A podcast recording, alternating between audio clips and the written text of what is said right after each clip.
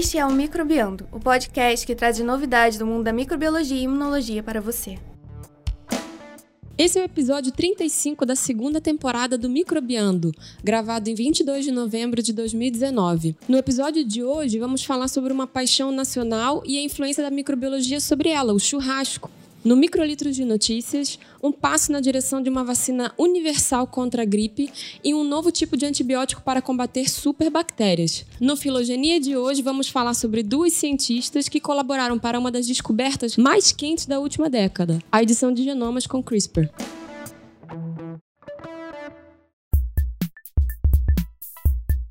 Oi, pessoal. Bem-vindos ao podcast Microbiano o podcast que traz as novidades do mundo da microbiologia e da imunologia para vocês. Meu nome é Eduardo Rubach, serei o host desse episódio e vamos falar sobre um trabalho desenvolvido pelo professor Frederico Alisson da Silva, do Departamento de Imunologia e uma das mais novas aquisições do MPPG no seu staff. Opa, então ele é colega aqui da casa, maravilha. É, da Imuno, hein? Imuno! Bem, falaremos sobre um assunto bem interessante, principalmente para os adoradores de um bom bife mal passado, um churrasco de fim de semana. Falaremos sobre o trabalho Gut Bacteria Responded to Dietary Change Encode Cialidases that Exhibits Preference for Red Meat Associated Carbohydrates, publicado na Nature Microbiology, desenvolvido pelo Frederico em parceria com pesquisadores da Universidade da Califórnia em San Diego, e apresenta a possibilidade de usar essas enzimas bacterianas chamadas cialidases para limpar nossos tecidos e remover potencialmente o carboidrato da carne vermelha antes de ser consumida. Gente, mas por que precisa remover o carboidrato da carne vermelha? É para fazer dieta low carb? Dieta paleolítica. dieta paleo. Essa é uma dúvida comum que se tem, né? Quando você fala em carboidrato, a pessoa pensa logo naquele carboidrato que engorda. No que açúcar. É, é, o açúcar, aqueles carboidratos complexos que se recomenda que você elimine da sua dieta, né? Mas a gente vai falar hoje de um outro tipo de carboidrato menos complexo, de complexo só tem um nome, uhum. mas que envolve uma biologia assim que vale a pena prestar atenção no que diz respeito à nossa relação com o consumo de carne vermelha. Bem, antes de começarmos, vamos apresentar aqui os presentes hoje no, no episódio do Microbiando. Nós temos a professora Juliana Etivarria. Oi, gente, tudo bem? A Gabriela. Oi, oi. Leandro Lobo. E aí, galera, tudo no, bem? Que hoje está no comando dos pratos aí. E o nosso querido Frederico, ou Fred, que é o que vai apresentar o trabalho, trabalho, o autor né? do trabalho. Isso aí, pessoal. E nós temos convidados especiais também. Temos dois alunos do IFRJ de Realengo, João Vitor e o Douglas, né? Temos uma audiência ao vivo assistindo a nossa Uhul. gravação. Muito bom, bem-vindos. Bem, para começar, Frederico, de onde veio a ideia para esse trabalho? Trabalhar estudando em cima de carne vermelha, consumo, bem, mal. Vamos, vamos, discutir que nem a discussão sobre o ovo, hora faz bem, hora faz mal. Como é que tá isso aí? É, obrigado pelo convite, pessoal, para estar aqui hoje nesse Microbiando. Vou, vou dizer que era um, é uma realização para mim estar aqui hoje com vocês, que eu sou eu gosto muito. Obrigado pelo convite. Eu tive que pressionar um pouco, né? Quando é que vão me chamar para ir no Microbiano? Finalmente eu tô aqui. Depois a gente dá o cachê, né? Isso aí. Como o Eduardo falou, essa, essa ideia de que o consumo de carne vermelha está associado ao aumento do risco de doenças em, em humanos não é uma ideia nova. Isso já vem sendo estudado há muitos e muitos anos e, é claro, enfrenta resistência ah, tanto da comunidade, vamos dizer, né, em geral, da não acadêmica que consome, que é apaixonado por esse tipo de alimento Tamo e também junto. da comunidade também da comunidade acadêmica que se vocês forem ver tem artigos atuais que, que, que contrapõem vamos dizer que negam essa ideia de que o consumo de carne vermelha esteja de fato associado com o aumento do risco de doenças em humanos. Essa afirmação que eu acabei de fazer sobre o risco de doenças, assim, é, foi feito em estudos prospectivos que você acompanha então uma população de indivíduos durante um certo tempo de vida e você faz normalizações né, com relação a outros hábitos alimentares e de vida, para com a intenção de estudar se algum hábito alimentar, no caso que a gente vai discutir hoje, o consumo de carne vermelha, está relacionado ao aumento de doenças como doenças cardiovasculares, diabetes e câncer de cólon. Mas Fred, esses estudos eles foram feitos em populações diferentes, tipo é, ocidentais, orientais, porque tem qualidades e tipos de dietas diferentes, né? Certo, muito importante a sua pergunta, Ju, porque que evidencia a necessidade de se fazer esse tipo de análise em populações heterogêneas, né? Se você for fazer, por, por, exemplo, esse que eu acabei de mencionar, foi feito em uma coorte de profissionais da área da saúde da Europa. Então, dentro do continente europeu, você tem países que comem diferentes tipos de carne vermelha, preparadas de diferentes maneiras, e mesmo assim, baseado na, no tipo de análise que eles fizeram, dentro dessa cohorte de cerca de 40 mil pessoas né, que são profissionais da área da saúde e outros que são enfermeiras, que é uma cohorte até maior de 50 mil, homens e mulheres, eles conseguiram ver que esse que o consumo de carne vermelha aumenta o risco de se desenvolver diabetes do tipo 2, doenças cardiovasculares e o câncer de cólon, principalmente. Esses estudos são correlações, né, Fred? Ou seja, eles ficam acompanhando as pessoas e né, observam a dieta delas e veem se elas desenvolvem essas doenças e tal. Mas mecanismos descrevendo por que o consumo da carne vermelha leva a essa a, a, a maior incidência dessas doenças ainda não são tão bem descritos ou Estou enganado. Exatamente, você está você tá super certo e obrigado pela sua pergunta, porque ela dá justamente o gancho para a gente passar dessa, da maneira como esses estudos são feitos e, e, e como se faz os estudos procurando entender os mecanismos por trás desse risco. Então, esses estudos são observacionais, de fato, não são estudos randomizados, como, por exemplo, quando você testa uma droga, o efeito, são estudos observacionais em diferentes populações. E aí, existem, assim, diversos uh, revisões e propostas e grupos independentes que estudam os mecanismos por trás, o porquê. Se você consumir muita carne vermelha e o risco é dose dependente, quanto mais você consome, maior é o risco. Tô ferrado. É. de por que, que, isso é uma verdade para carnes vermelhas e não para carnes brancas. E quando eu digo para carne vermelha, eu estou falando de músculo de mamífero. Então, boi, porco, carneiro. Tá? Uhum. A carne de porco também é carne vermelha. Uhum. E as carnes brancas são peixes e aves, e essas, ao contrário, das carnes vermelhas, elas diminuem o risco de doenças. E aí varia o tipo de preparação. Exato. Então, dentro dos mecanismos que discute, muito se fala... Nenhum tipo de preparação é por, salva. É, porque você... É, carne vermelha você faz no churrasco e cozinha ela a alta temperatura, e aí o carvão produz substâncias carcinogênicas. Então, os compostos produzidos por esses métodos de cozimento são chamados de aminas heterocíclicas. Elas são produzidas por todos os métodos de cozimento. Então, se você colocar no forno, fizer uh, na frigideira né, ou na churrasqueira, né, fryer, que fala que é mais saudável, esses né? compostos são formados por uma reação endógena dos compostos das biomoléculas da carne. Então, os que foram atribuídos como compostos carcinogênicos, eles foram testados em animais de laboratório em concentrações muito maiores do que nós estamos expostos. E outra, esses compostos são produzidos por qualquer método de cozimento e além disso, eles também são produzidos como quando você cozinha frango e peixe. E esses outros alimentos brancos, eles não estão associados ao risco de doença. Então, esse mecanismo não é mais nem bem aceito como um proposto para ser o fator responsável. É, parece que você não pode fazer a carne no churrasco, mas você pode tomar carvão ativado. Só de curiosidade, você sabe qual é o método de cozimento que produz menos esses compostos carcinogênicos? Microondas que todo mundo diz que não pode pôr. Toda, eu já ouvi de alguém que toda casa que tem micro-ondas alguém vai desenvolver câncer. Tem que tomar cuidado com isso de afirmação. Veio de alguém próximo a mim que não vale a pena ressaltar. micro-ondas Mas, é, Cuidado, cuidado para ver se você não então, vai ter olha, problema quando chegar em casa. é verdade. Então, esse mecanismo de cozimento a gente descarta. E ele, inclusive, não é específico para carne vermelha. Uhum. O que seria específico para carne vermelha é o alto conteúdo de M e ferro associado a M. Então, uhum. já se mostrou que M, por exemplo, a hemoglobina, pode induzir proliferação celular, provocar desbiose no trato gastrointestinal, que levaria ao aumento da proliferação celular, e isso poderia ser o porquê de quando você ingere grandes quantidades de M, é, você induz uma resposta inflamatória é, que é, o pode... M é super inflamatório, né? É, vamos só dar uma pausa aqui e explicar para o pessoal o que, que é o M que a gente está falando aqui, né? É, M é, é uma. M é uma. É o quê? Não é a letrinha. É, não, é a letra é um M. H-E-M-E. H-E-M-E. M é uma molécula né, formada por porfirinas, um outro tipo de molécula que, que é um, um grupo de moléculas, na verdade, que no nosso caso se associa ao ferro para formar a hemoglobina, que está no interior das nossas hemácias, por exemplo, e ajuda na troca de, da troca gasosa e tal. E também tem outros outras funções na fisiologia do nosso corpo. Né?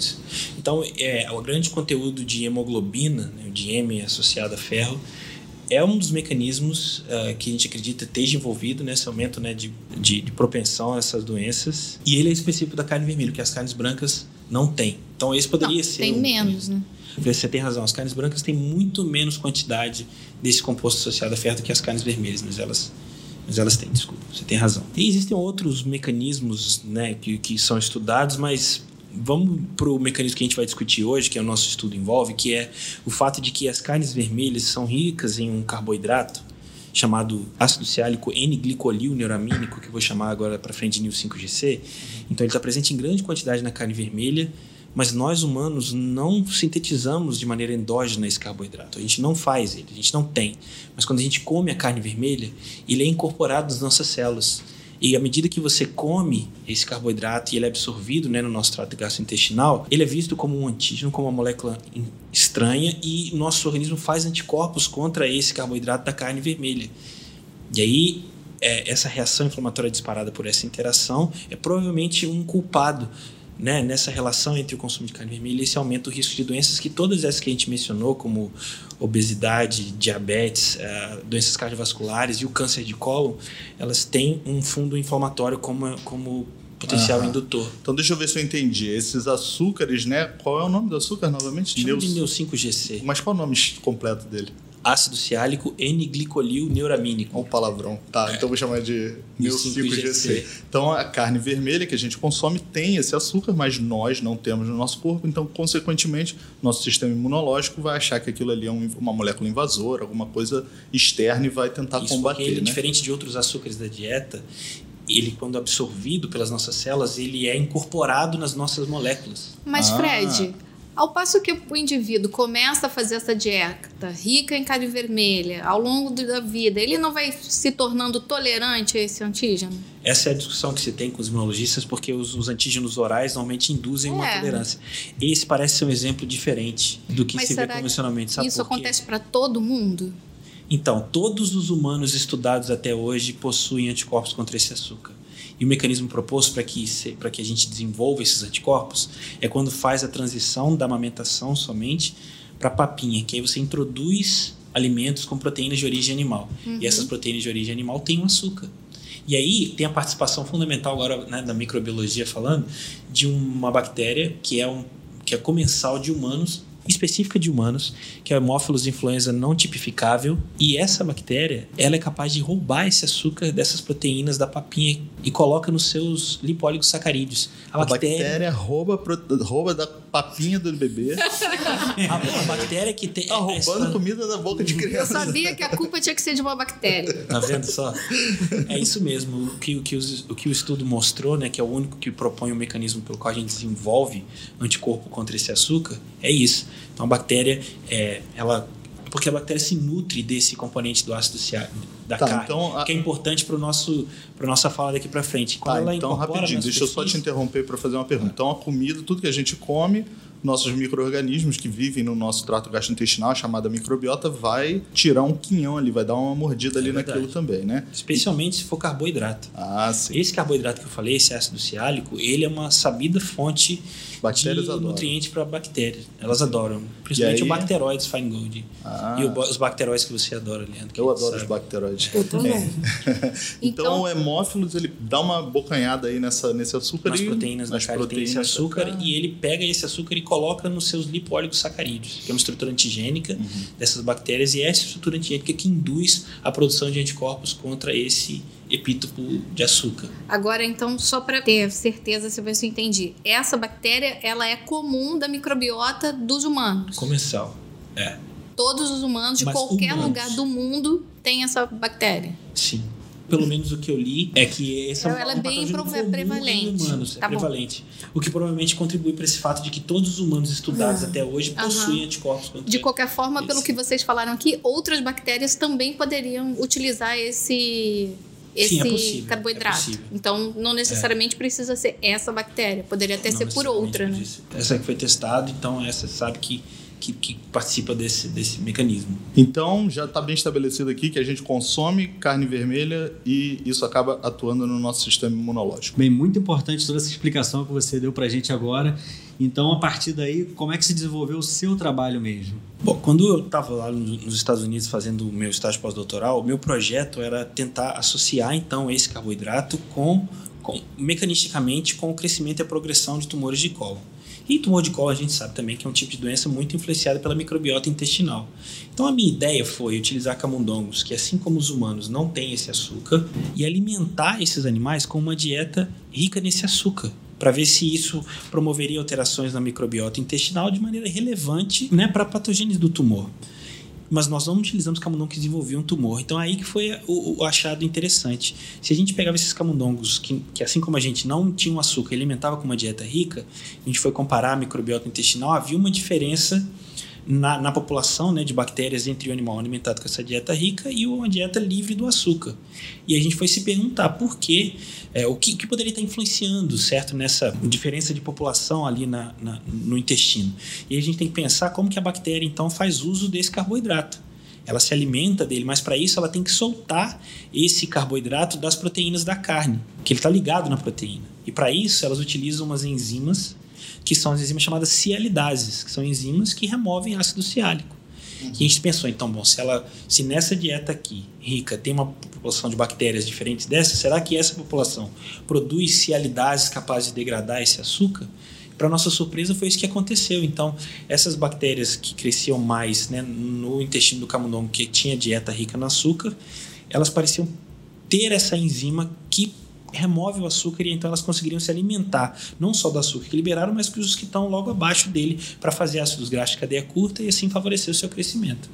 E então a gente clonou essas enzimas, né, tirou da bactéria, expressou a proteína e testou a atividade dessa enzima contra esses carboidratos. E aí a gente viu pela primeira vez, né, isso nunca tinha sido descrito antes, que essas enzimas que a gente identificou nessa abordagem preferiam a forma do carboidrato no 5GC que está na carne ao carboidrato muito semelhante que nós temos nas nossas células. Isso nunca tinha sido visto antes. Então, será que usar essas cialidades para remover esse açúcar que sabidamente tem um potencial inflamatório e que sabidamente contribui para riscos de doença seria uma maneira de, de diminuir os riscos né, de doença associada ao consumo da carne vermelha e sem abrir mão do churrasco? Bem, Fred, então você observa, conseguiu no seu trabalho observar isso em camundongos, mas isso se reflete também nos humanos?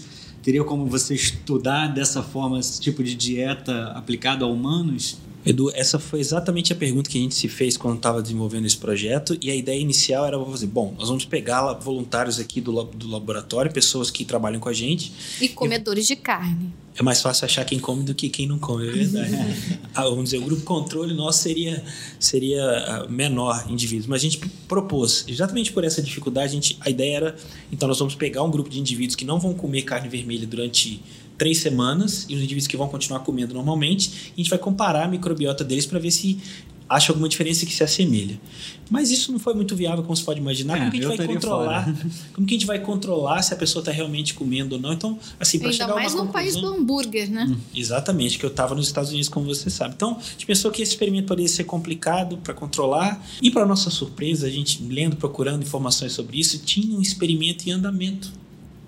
Naturalmente, que era uma tribo de caçadores da Tanzânia, os Hadza, que eles têm uma dieta sazonal. Olha que interessante. Durante os períodos de seca, a dieta deles é predominantemente de carne vermelha. Mas quando na época de chuva, que então os alagamentos e então as árvores crescem, enfim, a dieta deles é predominantemente frutas e raízes tuberosas. E já tinha se feito análise da microbiota desses indivíduos nas duas estações, já estava disponível. O que a gente fez foi acessar né, o material que foi sequenciado e procurar pelas bactérias que tinham a cialidase que degradava o açúcar da carne vermelha nas amostras das fezes escolhidas na época de seca e na época de chuva.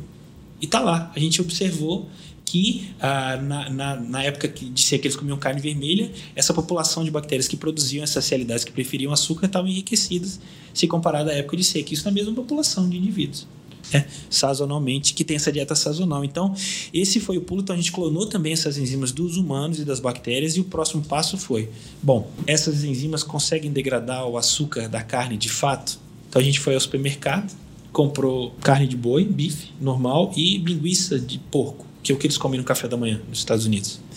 E aí a gente macerou essa carne e colocou as enzimas purificadas nessas diferentes amostras e vimos que sim, que essas enzimas conseguiam cortar o açúcar da carne. Então a gente pensou, será que se usar essa estratégia antes de ingerir a carne vai prevenir que ela seja incorporada aos nossos tecidos? E outro teste que a gente precisa fazer é, uma vez que já ingerido com açúcar, ver se ele vai eliminar o açúcar que foi absorvido pelo nosso intestino. Então, esse é o seu planejamento futuro para esse, esse estudo. Para então fazer um pré-tratamento da carne para tirar o lado bad boy da, da carne. É, o né? potencial inflamatório, pelo menos mediado por esse açúcar. Aham. Né? Que Mas- existem outros compostos na carne que podem ser inflamatórios É. e aí ser um gatilho para essa. para aumentar o risco dessas doenças que a gente discutiu.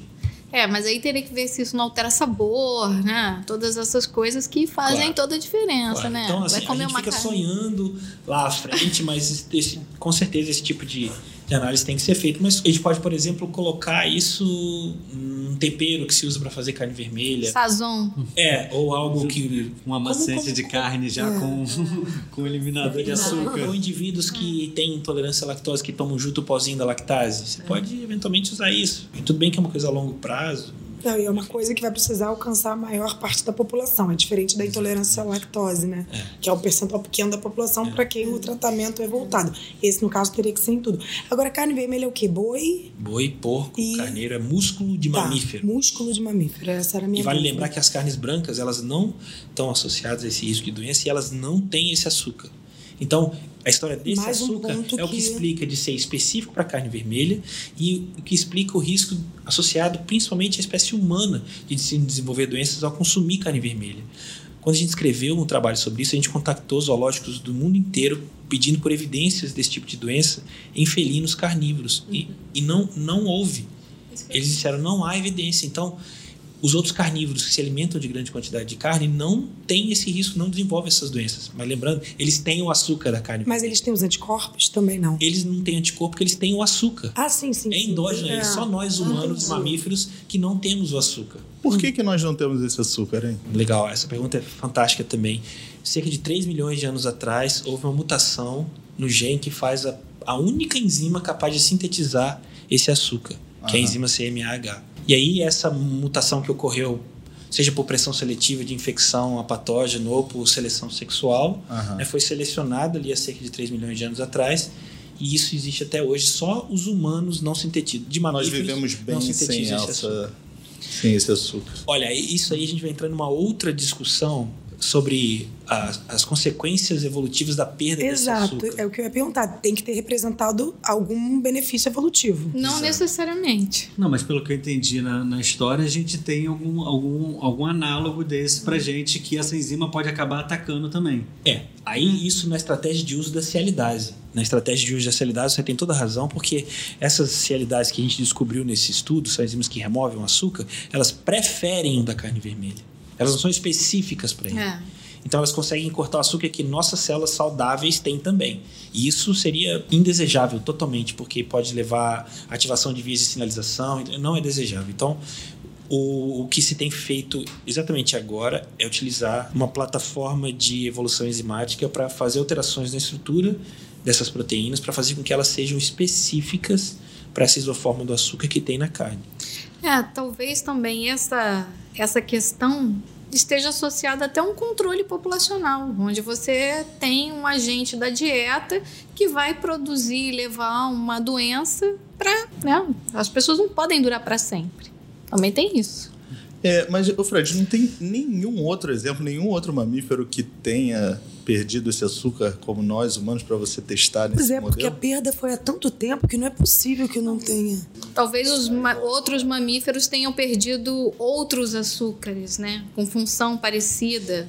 Na verdade, a gente. Os macacos do Novo Mundo, assim como os humanos, também não fazem esses açúcares. Eu costumo dizer que os humanos são os únicos para não dificultar o entendimento, mas- porque a gente estuda né, a relação com o humano, mas esses macacos do Novo Mundo, exemplos são espécies de Saimiri e outros que a gente tem aqui, eles perderam em paralelo, tá? A evolução em paralelo, também a capacidade de sintetizar esse açúcar. Então eles são como nós.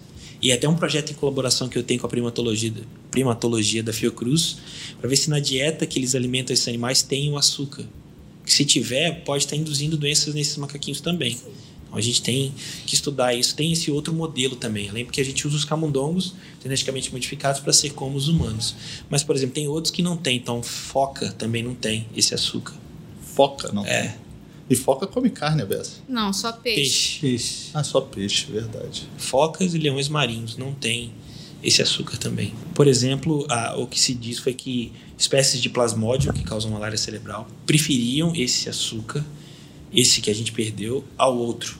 Então, ter perdido esse açúcar nos tornou menos susceptível a essas infecções por patógeno. Pode ser que, então, indivíduos que desenvolveram essa mutação foram selecionados por pressão por agente uhum. infeccioso.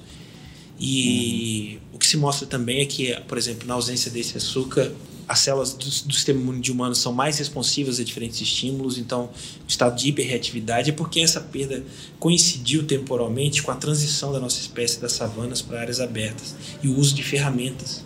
Então, para eles chegarem a comer carne, eles usavam as ferramentas para acessar a medula dos grandes animais e aquele eles se cortavam, tinham mais chance de infecção.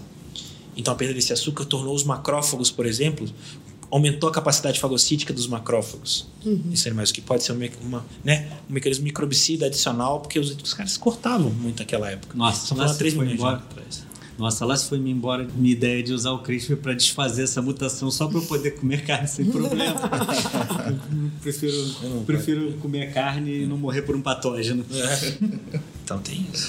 Bom, mas Fred, e, e o futuro desse projeto? O que, que você pretende fazer? Será que tem uma forma então de proteger a gente para poder comer um churrasco em paz, que não seja usando um CRISPR aí para fazer edição genética? É. A gente a gente brinca, né, que assim para chamar a atenção do pessoal, falar que essa estratégia, usando essas cialidades para diminuir esse risco de doença associada ao consumo de carne, poderia fazer com que você não precisasse abrir mão do churrasco. Né? Mas é claro que isso é uma, vamos dizer assim, uma extrapolação enorme do açúcar, mas é, a gente acredita que se, por exemplo, se esse mecanismo fosse tão fundamental, né, para o câncer de colo, principalmente que a gente trabalha, a gestão desse açúcar, se a gente usar é, clonar essa enzima em, em micro-organismos probióticos para tratar indivíduos que tenham doenças inflamatórias como aterosclerose ou, ou câncer de cólon, né? E que isso poderia diminuir, então, a, o burden dessa doença para esses indivíduos, diminuir o risco de se desenvolver, porque você está tirando um agente inflamatório. É claro que se você parar de comer carne vermelha, esse açúcar com o tempo vai ser eliminado do seu organismo, a gente não sintetiza ele. Basicamente, não creio que isso seja uma realidade próxima, de que as pessoas deixem de comer carne, uhum. e aliás não é uma, nenhuma recomendação da Organização Mundial de Saúde por conta da, da fonte de nutrientes que é a carne vermelha, uhum. a gente precisa atacar talvez esses mecanismos que associados à carne que causem as doenças. E a gente pretende atacar esse mecanismo utilizando essas celidades, ou como um probiótico, você pode alimentar esse é eficiente contra câncer de cólon. Uhum. Pro, probiótico para a gente tomar, né? É. Ah, a ideia então é. é essa. Você... Então você pode eliminar do tecido de quem quer continuar comendo carne vermelha ou uhum. de quem já, né, já tem uma doença inflamatória, ou você pode pré-tratar a carne para você nem ingerir esse açúcar. Tacar um Yakult em cima da carne.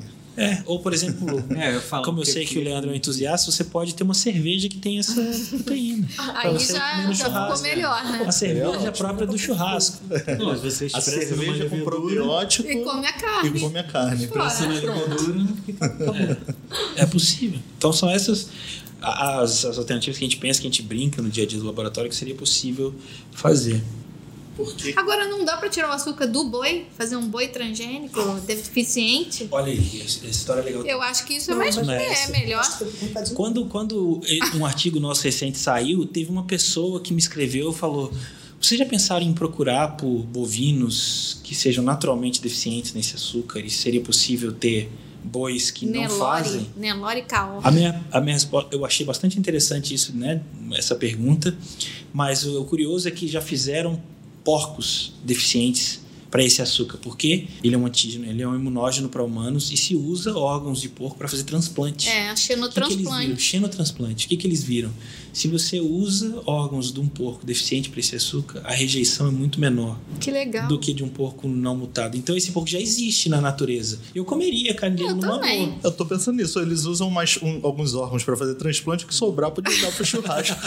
Ou para feijoada. Eu não quero o coração do porco no churrasco, né? Isso, mas é isso. Eles são deficientes em duas enzimas que são as que uma que faz esse açúcar e o outro que faz um outro epítopo de açúcar que também é problema para humanos em relação à carne vermelha, que é o alfa-galactose. Então, Eu um acho que a gente deve fazer uma fazendinha. Mas boi então. nunca foi feito. Vamos fundar fazendinha do microbiando com porquinhos nocaute. é. Então a gente tem que abrir um, é, um fast food de comida do 5GC free também, pode ser. Muito bom.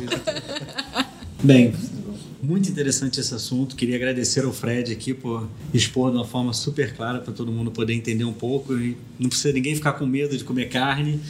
E mas estamos trabalhando para tentar melhorar a qualidade dela. É bom diminuir um pouco, né, Fred? O que, que você acha? Então, acho que é importante a gente finalizar com essa ideia de que carne vermelha tem seus efeitos deletérios para a saúde humana. Isso é bem estudado.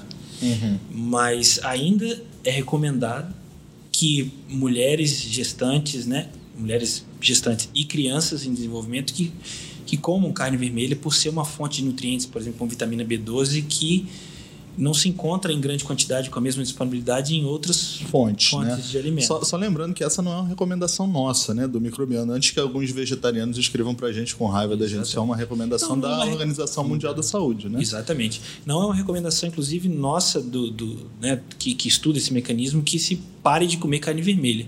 É uma recomendação de que, se, que não coma carne vermelha para indivíduos com estágio inicial de câncer de cólon, que um estudo já mostrou que a eficiência do tratamento e a qualidade de vida do indivíduo melhora se ele substituir as carnes vermelhas por carnes brancas.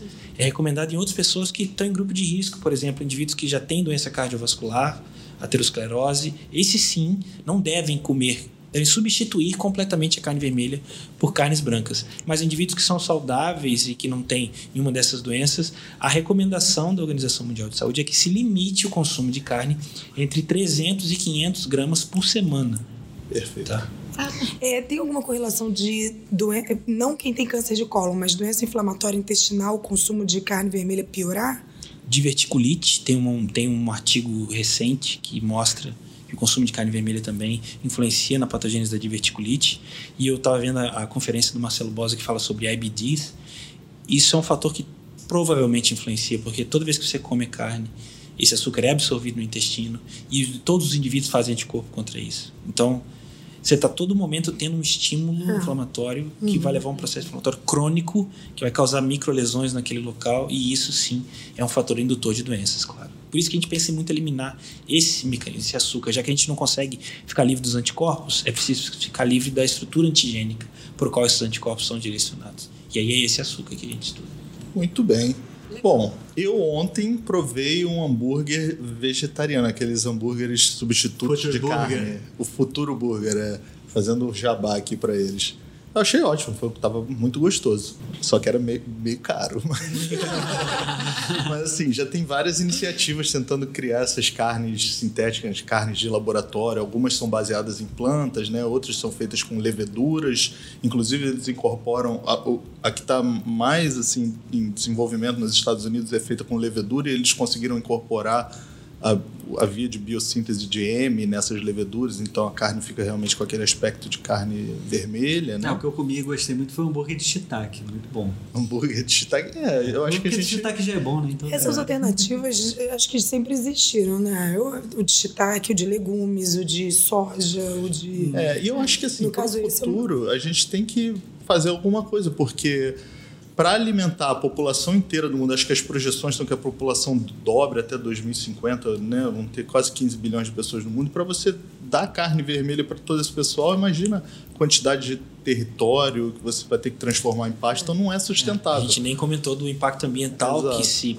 que se gera para né, para produzir carne vermelha em larga escala. É. Desmatamento, a contribuição para o efeito estufa da criação de, de gado é maior do que o setor de transporte, por exemplo. Consumo é. de água também. O consumo de água é muito maior. E, de novo, as carnes brancas aí estão num, num patamar melhor. Né? Se, se gasta muito menos água e se polui muito menos para a produção de carnes brancas do que para a produção de carnes vermelhas. E aí entram as carnes feitas em laboratório, né? E aí Também. você pode tirar o Neo 5GC da, Você da já jogada. usa Já células usa que nem assim. sequer produzem. Você já muta a enzima ali na célula que você usa para fazer a carne. Isso aí. Bom, eu também já faço o segunda sem carne, não sei vocês, mas pelo menos um dia da semana eu não como carne o dia inteiro, já é uma ajudinha.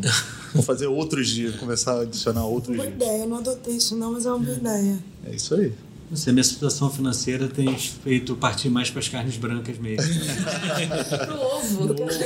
Eu vou, eu vou lançar um desafio pro Leandro fazer o sábado sem carne. Pode ser? Poxa, aí é sacanagem. Sem cerveja. Não, Não, sem carne, porque é Não é peixe, pô. churrasco, Só botar cerveja. peixe no sábado.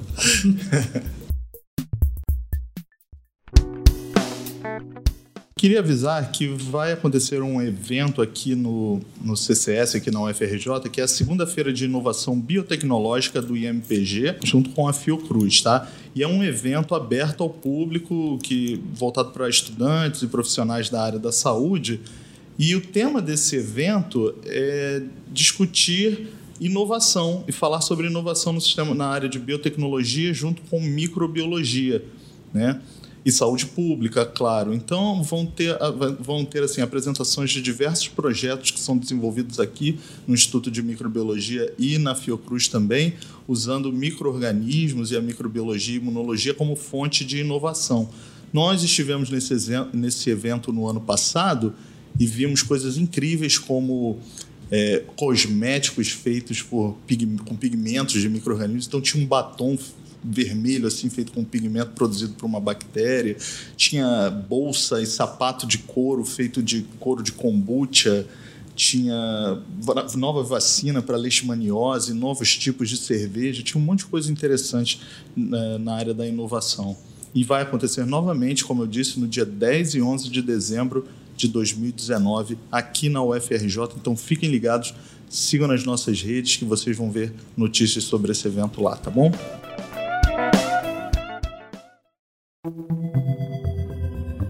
Bom, esse é mais um Microlitros de Notícias, pequenas gotas de novidades do mundo da microbiologia e imunologia. O primeiro artigo de hoje foi escrito pela Cecília e pela Letícia e vai ser apresentado pelo Gabriel, pela professora Juliana e pela professora Carol. É uma inovação que seria incrível, uma vacina que protegesse todos é, contra todos os tipos de vírus da gripe. Que história é essa, gente? Um anticorpo que tem a capacidade de proteger camundongos contra vários vírus da gripe foi encontrado por uma equipe de pesquisadores. O estudo foi realizado pela Scripps Research Institute juntamente com a Faculdade de Medicina da Universidade de Washington, em St. Louis, e a Faculdade de Medicina de Icahn, no Monte Sinai, em Nova York. Essa descoberta foi muito útil para a ciência, uma vez que pode ser usada para desenvolver uma vacina universal que poderia tratar ou proteger as pessoas contra todos os tipos de gripe. Um dos coautores desse estudo foi Ali Perry. Descobriu um anticorpo no sangue coletado de um paciente hospitalizado com gripe no inverno de 2017. Mas quando esse cientista coletou o sangue do paciente, ele estava, na verdade, trabalhando em um estudo analisando a resposta imune à infecção por gripe em humanos. E aí ele foi além de encontrar os anticorpos contra a hemaglutinina, que é a principal proteína na superfície do vírus. Ele também encontrou outros anticorpos ele enviou três desses anticorpos para Florin Kramer, que é um PhD, né, professor de microbiologia na Escola de Medicina de Cannes, né, que é do Monte Sinai, que testou os três contra a sua extensa biblioteca de proteínas de vírus da gripe. Ele ficou surpreso quando viu que um desses anticorpos bloqueou a atividade da neuraminidase em todos os vírus da gripe de sua coleção. Além disso, Kramer e seus colaboradores testaram os três anticorpos em camundongos, que receberam uma dose letal do vírus influenza, com o objetivo de descobrir se os anticorpos poderiam ser usados para tratamento de casos graves de gripe. E todos os três funcionaram muito bem, né? Os animais foram protegidos da infecção por diferentes vírus da gripe humana, que pertencem a três grupos distintos, bem como de cepas aviárias e outras não humanas. E os camundongos sobreviveram mesmo recebendo o anticorpo 72 horas após a infecção, o que é incrível, né? Eles só tiveram um pouco de perda de peso e alguns sintomas, mas tirando isso, todos eles sobreviveram. Mas uma pergunta aí, como é que funciona anticorpos, professora? Bom, primeiramente precisamos falar rápido sobre essa proteína do vírus chamada neuraminidase. Essa proteína se localiza na superfície do vírus e possui atividade enzimática clivando o ácido ciálico da superfície da célula, permitindo que as células hospedeiras infectadas liberem o vírus para que possam se espalhar para outras células. Os anticorpos encontrados por esses pesquisadores possuem uma estrutura diferente que permite que insiram uma região do anticorpo no sítio ativo da neuraminidase, bloqueando assim a sua atividade enzimática. Por esse motivo, atua contra uma grande diversidade de neuraminidases de vírus diferentes. A vacina que gerasse esse anticorpo também geraria um bloqueio da atividade da neuramilidase de uma forma universal, né? Quando, quando se ligasse então à proteína viral. Poxa, realmente essa descoberta foi muito importante. Mas já não existem medicamentos que são capazes de inativar a neuramilidase? É verdade, existe sim, como por exemplo o Tamiflu, que é um muito utilizado para infecções graves de gripe. Porém, existem muitas formas de neurominidase e elas dependem do tipo de vírus da gripe. Então, esses medicamentos não acabam sendo tão eficazes, até porque também existe o aumento da resistência a esses medicamentos. Por isso que esses anticorpos são tão promissores e né, melhores do que o uso do medicamento. E no estudo em camundongos, esses anticorpos eles funcionaram para proteger os animais mesmo de um, por um período após a infecção, o que o medicamento não é ativo. É, então o trabalho atual é importante porque essa abordagem alternativa ela permite projetar nova, novas vacinas que induzam anticorpos como esse, né, com o objetivo final de descobrir como projetar uma vacina verdadeiramente universal. Então não ia precisar ficar todo ano indo tomar vacina para gripe, né? Porque a gente faz isso porque as cepas do vírus da gripe, cada ano é diferente. Aí você precisa tomar uma vacina diferente. Com essa universal, você só precisava tomar uma e estava protegido. Provavelmente sim. Essas mutações que levam à mudança dos vírus anualmente não seria no alvo dessa, dessa neuroimunidase, sim outras. Oh, tomara que eles consigam, então. Seria bom, né? É. E a gente continua com uma outra notícia super inovadora sobre um avanço que pode nos ajudar a combater infecções por bactérias multiresistentes, as chamadas superbactérias. Conta aí, gente. Acho que todo mundo já ouviu falar sobre bactérias super resistentes e os perigos que elas representam, né? Para termos uma ideia da dimensão do problema, a Organização Mundial da Saúde estima-se que em 2050 a resistência aos antimicrobianos será responsável por aproximadamente 10 milhões de mortes no mundo inteiro. É verdade, Gabriel. Isso é perigoso principalmente quando pensamos naqueles micro-organismos de maior importância médica, né? Exato. E ainda segundo a Organização Mundial da Saúde, alguns micro-organismos como a Acinetobacter baumannii, Pseudomonas aeruginosa e os membros da família Enterobacteriaceae, né, como a Klebsiella pneumoniae e Enterobacter, que são resistentes a antibióticos como o carbapenem e as cefalosporinas de terceira geração, são ainda mais preocupantes. E assim, a gente precisa desenvolver novos antibióticos que tratem das infecções causadas por esses micro-organismos. Isso é uma prioridade para todos os pesquisadores do mundo. Caramba, mas não tem nenhuma forma de combater esses micro-organismos resistentes? Então, devido ao surgimento de cepas resistentes, tem se estudado o desenvolvimento de novos antibióticos, principalmente por conta do aumento da resistência de algumas bactérias gram-negativas à colistina, que é um antibiótico utilizado como último recurso no mundo inteiro. Entendi, mas o que são bactérias gram-negativas? Bom, as bactérias gram-negativas apresentam uma membrana externa extra, né? como se fosse uma capa protetora. Essa membrana atua como uma barreira de permeabilidade seletiva e acaba protegendo as bactérias de fatores ambientais tóxicos, como, por exemplo, os próprios antibióticos. Hoje em dia já está sendo desenvolvido novos antibióticos contra essas bactérias resistentes? Então, atualmente uma nova classe de antibióticos chamados peptidomiméticos macrocíclicos está em estudo e tem como alvo especificamente as proteínas que ficam nessa membrana externa, né? No caso de pseudomonas é... Em geral, né? Várias espécies de pseudomonas é. têm esse tipo, né? A murepavadina, formalmente é o POL 7080, é o primeiro antibiótico dessa classe. Nossa, que maneiro. Pois é, esse relato é importantíssimo, pois mostra a descoberta de uma nova família de antibióticos, né, que são esses peptidomiméticos. Nesse estudo, moléculas quiméricas foram desenvolvidas. É, molécula quimérica é quando você junta duas moléculas diferentes em uma coisa só, viu, gente? Isso. É, nesse caso, foram ligados os peptídeos macrocíclicos, né, que é o nosso novo antibiótico, com a colistina e polimixina B, que são antibióticos já bem conhecidos, né, que estão no mercado já há bastante tempo. E como é que esses antibióticos matam essas bactérias? Parece que eles se ligam às proteínas que estão nessa membrana externa, né, que é o que está presente na, na bactéria gram-negativa aquela tipo, capa protetora e provocam perturbações na estrutura da membrana, tornando então permeável. Sabe outra coisa que esse estudo diz que é uma ótima notícia para nós? Alguns dos compostos dessa família de antibióticos mostraram-se não só bastante eficazes contra as bactérias, mas também com baixa citotoxicidade por, para células mamífero, baixa propensão para provocar resistência, mantém suas atividades na presença de soro humano e são seguros quanto à farmacocinética. É, que são, são propriedades é, importantíssimas, né, para o sucesso dele como é. fármaco. É. A, a, falta de citotoxicidade, a não citotoxicidade para a célula do mamífero é imprescindível.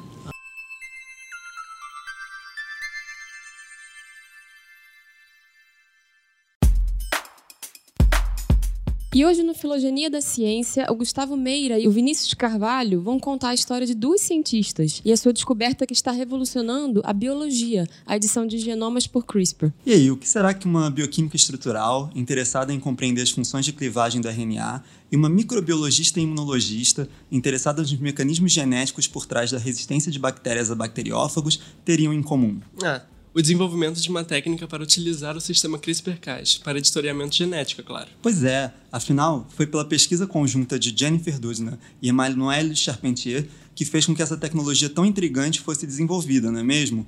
Mas quem são elas? Então, vamos começar pela Douglas.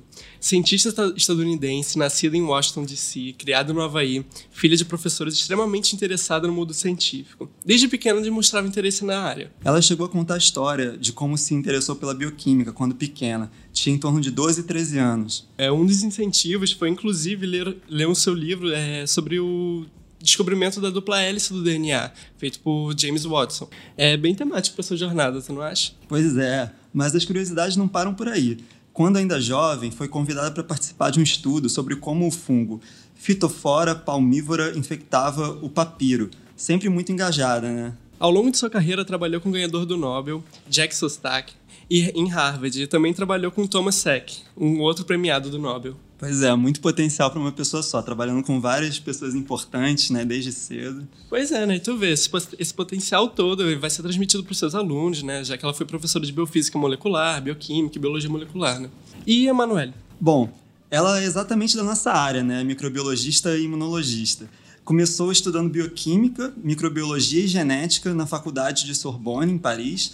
Trabalhou um pouco no Instituto Pasteur, como pós-doc, né? E na Rockefeller, até que se tornou professora do Instituto de Microbiologia e Imunologia na Universidade de Viena.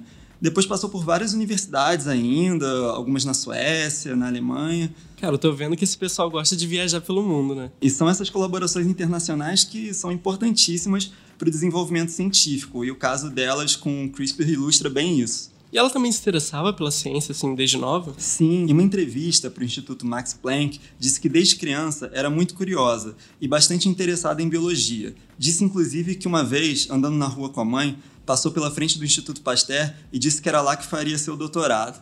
Caraca, muito focada também, né?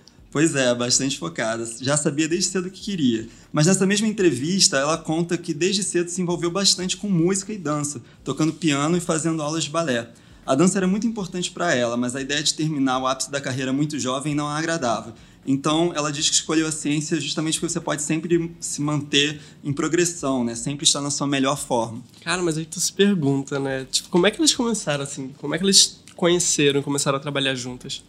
Pois é, elas se conheceram em 2011 num congresso em Porto Rico, numa conferência da American Society for Microbiology, né, a Sociedade Americana de Microbiologia, e a, as duas estavam falando sobre CRISPR, que era uma espécie de sistema imunitário bacteriano que a gente já discutiu aqui no podcast algumas vezes. Ah, então, tipo, elas já tinham interesse, ambas na mesma área, nesse mesmo estudo? Sim, sim. Na época discutia-se muito essa questão de que CRISPR funcionaria como uma imunidade adaptativa de bactérias, porque permitia que elas combatessem invasores que já haviam infectado antes, né, essas bactérias, de forma mais rápida, mas elas pensaram se não poderiam colaborar em alguma manipulação biotecnológica desse mecanismo. Ah, então deixa eu ver se eu entendi. Elas foram lá, se conheceram na palestra e acabaram decidindo fazer uma colaboração, é isso? Exatamente. E logo nas primeiras conversas já tentaram entender melhor esse sistema e uma forma de produzi-lo separadamente e tentar utilizá-lo como ferramenta de manipulação genética. Ah, mas isso não deve ter sido fácil, né? Até descobrir esse RNA, né? O CRISPR-RNAs, né? E tudo mais. Pois é, os primeiros experimentos com Cas9 e cRRNA purificados não estavam funcionando.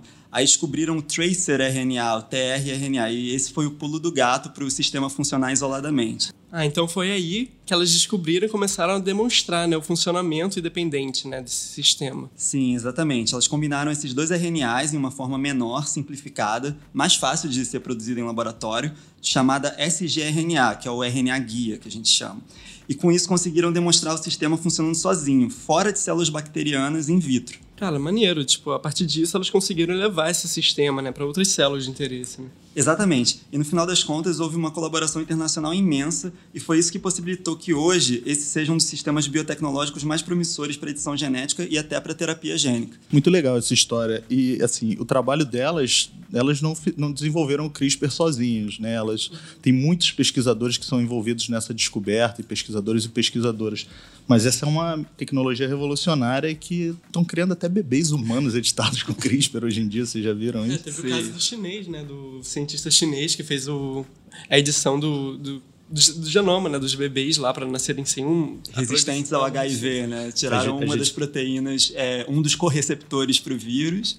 Mas parece que esse correceptor tem uma série de funções fisiológicas também. A gente não sabe como esses bebês vão se desenvolver. Eu acho que a gente precisa fazer um episódio discutindo bioética para ver se. Sim, com Isso é legal. certeza. Valeu, gente.